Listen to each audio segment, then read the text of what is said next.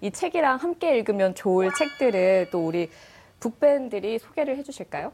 네, 어, 제가 먼저 소개를 하겠습니다. 네. 저는 이 책을 가지고 왔는데요.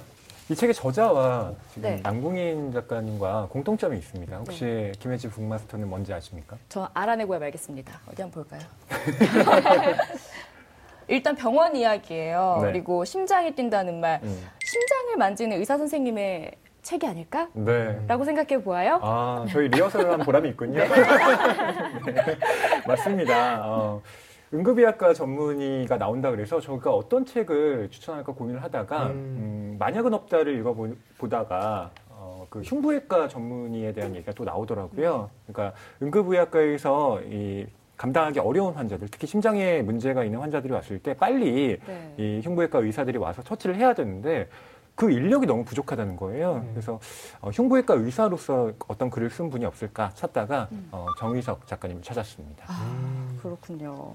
책 그러니까 만약은 없다의 남궁인 작가님과 또 이 심장이 뛴다는 말에 이 작가님이 의사라는 공통점은 네. 있다고 하셨는데 차이점도 있지 않을까요? 어, 차이점이 있죠. 음. 어, 저는 농구에 비교를 하고 싶은데 네. 슬램덩크 어. 예, 캐릭터를 좀 얘기를 한다면 음, 남궁인 작가님은 그 뭔가 스타일리시하고 빠른 가드 느낌이에요. 송태섭이라고 할까요? 아, 그래서 너른 시하고 어, 적재적소에 볼을 패스해 주는. 되게 만족하시는 표정이에요. 원래 서태웅 좋아했던 거 아니에요?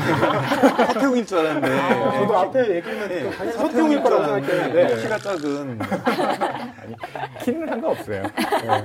근데 제가 왜 그랬냐면 응급의학과가 물론 현장에서 어, 정말 많은 환자들을 보고 그 환자들이 내가 처치할 수 있느냐, 뭐 다른 과에서 음. 할수 있느냐에 따라서 이제 빠른 분류를 또 해야 되잖아요. 어시스트를 하는 거고. 음. 그런 점에서 예. 송태섭에 가까운 가드라고 생각을 했고 이 흉부외과 전문의인 정희석 작가 같은 경우는 어, 북산고교의 최치수 같은 느낌.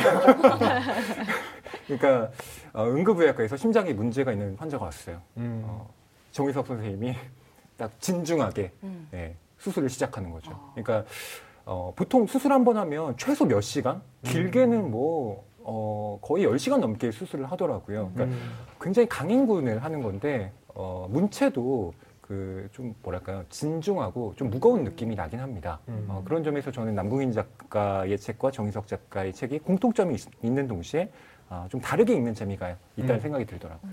그렇군요. 네, 또 듣다 보니까 이 흉부외과 그리고 응급의학과 어, 이 정말 다 힘든 과인 것 같은데 실제로 좀 의대생들이 이런 과들을 선택을 하나요? 뭐 좀 기피하는 대상인가요?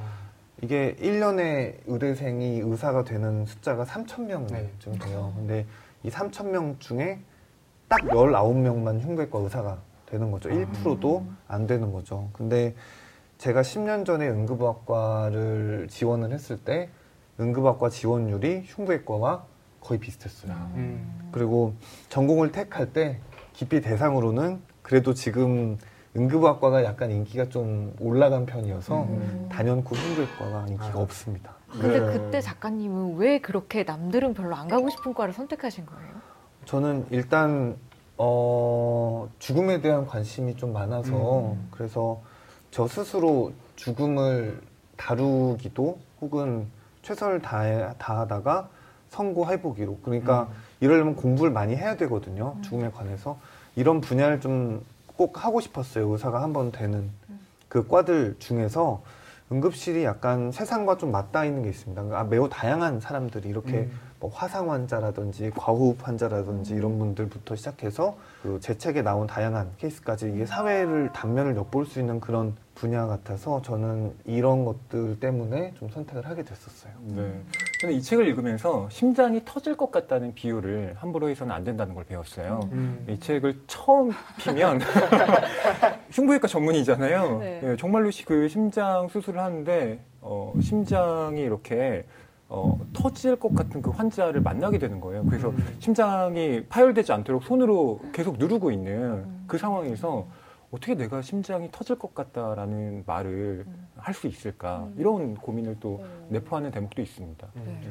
그런 식으로 하면은 정말 쓰지 못할 표현들이 정말 많아요. 네. 그래서 뭐 그 등골을 빼먹는다 이런 음. 말들도 진짜 음. 등골이 이렇게 주사해서. 빼고 네. 뭐 그런 거 보면은 정말 잔인하고 끔찍하거든요. 그래서 네. 그런 식으로 하면은 쓸 말이 없어요. 아, 이런 대목이 있습니다. 2006년 2월 23일에 일기인데요. 내 생일, 아침부터 밤 11시 20분까지 수술을 했다. 그리고 앞으로는 이것이 내 생일의 전형적인 풍경이 되리라는 예감이 들었다. 별로 나쁘지는 않다.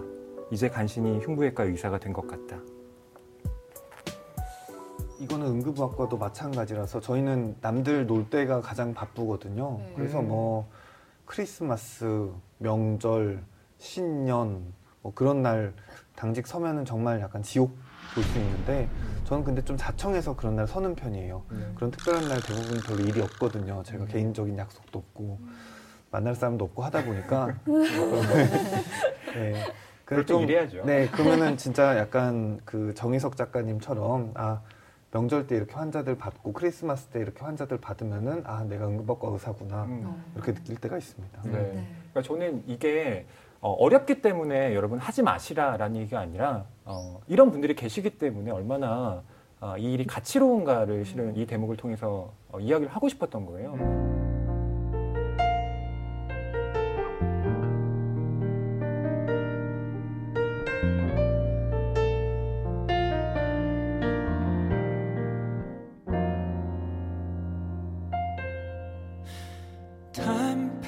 Passes by so quickly with every blink of an eye.